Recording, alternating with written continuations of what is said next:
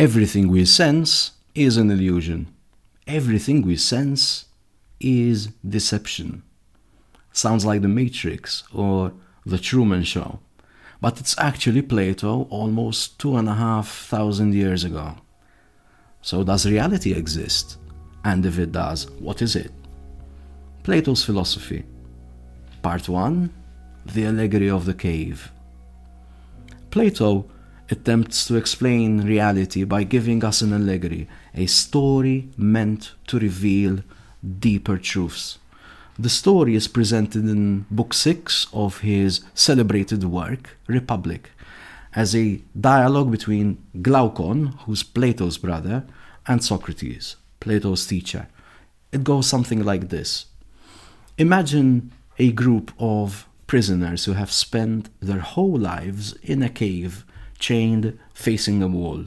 They cannot, nor were they ever able to, look around the cave at each other or themselves.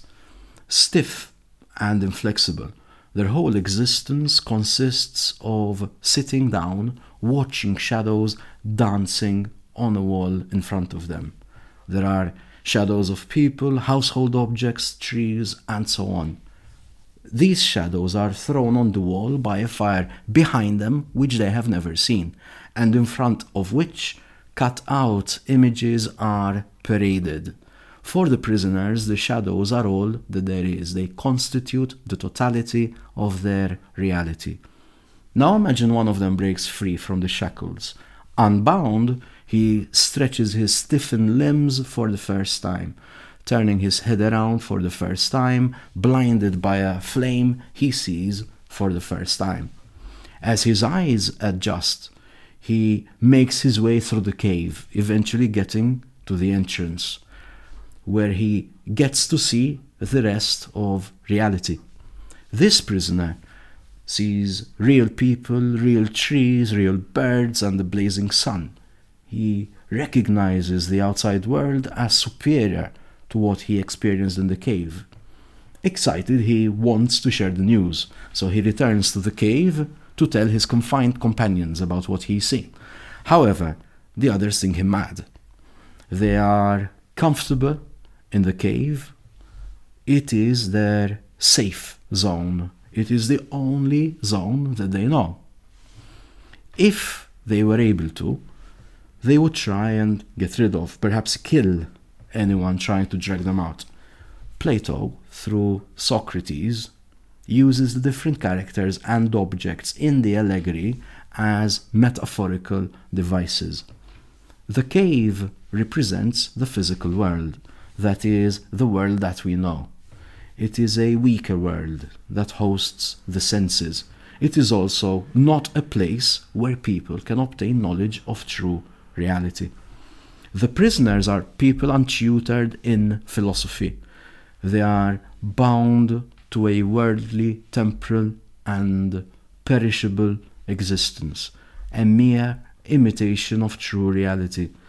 The shadows are the temporal objects we know through the senses. The freed prisoner is the philosopher, seeking true knowledge outside the cave of enslavement. Part 2 The Theory of Forms.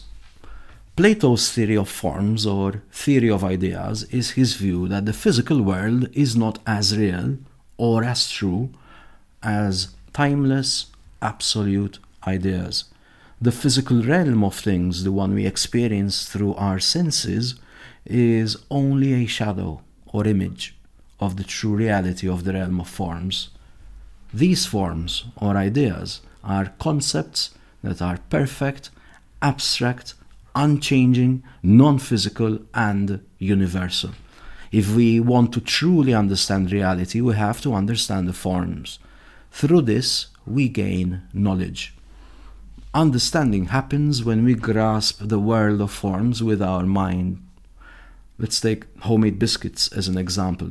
The baker starts with the idea of making biscuits. Those biscuits in the baker's head are the perfect version of the biscuit. They have the right texture, smell, taste, consistency, shape, and so on. They are, after all, an idea. They're the idea or form of a biscuit. And then the baker prepares the dough, cuts the biscuits, and bakes them. And we end up with biscuits that we can perceive through our senses. While they are alike, on close inspection we notice that no two biscuits are actually identical. Some may be slightly more toasted, others a bit more cracked, still others more or less inflated or deflated. There are variations because they are imperfect copies of the perfect ideal formed biscuits in the baker's head. Let's take another example. The ideal triangle is the form of a triangle. Only by grasping the idea of what a triangle should look like, that is, a geometric shape having three sides, can we then see a drawing of a triangle on a chalkboard and recognize it as being an image of a triangle. The triangle as it is on the chalkboard is an imperfect, impermanent copy of the ideal triangle. The perfect triangle is one existing outside of space. It exists as an idea. Similarly, the ideas of justice, goodness, equality, truth, and beauty are, according to Plato, true a spatial reality. They exist as ideas but outside of concrete space. According to Plato, the form of the good in particular is the most important. It is the one form that allows us to understand everything else. It provides knowledge and truth. Plato's theory of forms sheds light on his ideas about the soul. He claims that the body and the soul are distinct. First to exist is the soul, or psyche, and it is eternal and immortal. It survives beyond the death of the body. Moreover, it is that which makes us behave the way we do. The body, on the other hand, is perishable. In fact, he considers the body to be the prison of the soul, trapping what is permanent in a cage of impermanence. In Plato's Republic, in dialogue between Glaucon and Adeimantus, Socrates tries to determine whether the soul consists of one or several parts. He argues that if it consists of one part, then it is difficult to explain how we sometimes want contradictory things. For instance, we may be tempted to steal something, to take something which isn't ours. At the same time, we may feel reluctant to take it. The theory of non contradiction states that contradicting propositions, for example, I want it and I don't want it, are mutually exclusive. They cannot be true in the same sense at the same time. Following this line of thought, therefore, a soul that consists of only one part cannot concurrently hold this contradiction. And this leaves us with a soul made of multiple parts, with Socrates arguing that there are three such distinction, what he calls the tripartite soul. So, the three parts of the soul would be first, the logical or rational part, second, the spirited part, and third, the appetitive part. From one person to the next, these three parts are in different balances. These differences in balances make us who we are. They are responsible for why we act the way we do. And to describe how these three parts work together, Plato again uses an allegory, what he calls the allegory of the chariot. Now imagine a charioteer driving a chariot pulled by two horses with very different characters. One horse stands for the spirited or lively part of the soul and embodies passion and hot bloodedness. The spirited part loves being challenged and it's angered by injustice and cruelty. It's impulsive, but it is rationally and morally impulsive, keen on the positive part of passionate nature. The other horse stands for the appetitive part of the soul, seeking irrational passions and appetites. From its stem are drive for pleasure, security, and comfort. It drives our libido and makes us seek food, safety, and most notably, money. The charioteer is the logical or rational part. It judges what is best and true for us. It's part of the psyche that analyzes and looks ahead. It rationally weighs options and drives the chariot. It is the part that should be in charge. Both the charioteer and the horses, though, need each other. A charioteer without horses cannot move, and horses without a charioteer will run wild. And this way, Plato explains how the rational part of our soul needs the appetitive and spirited parts to drive it, whereas the other two need the rational part for guidance and to make good decisions. A balance between the three helps us live a morally fulfilled life. Every individual and every soul is not the same, with different balances in the tripartite soul giving us different behaviors.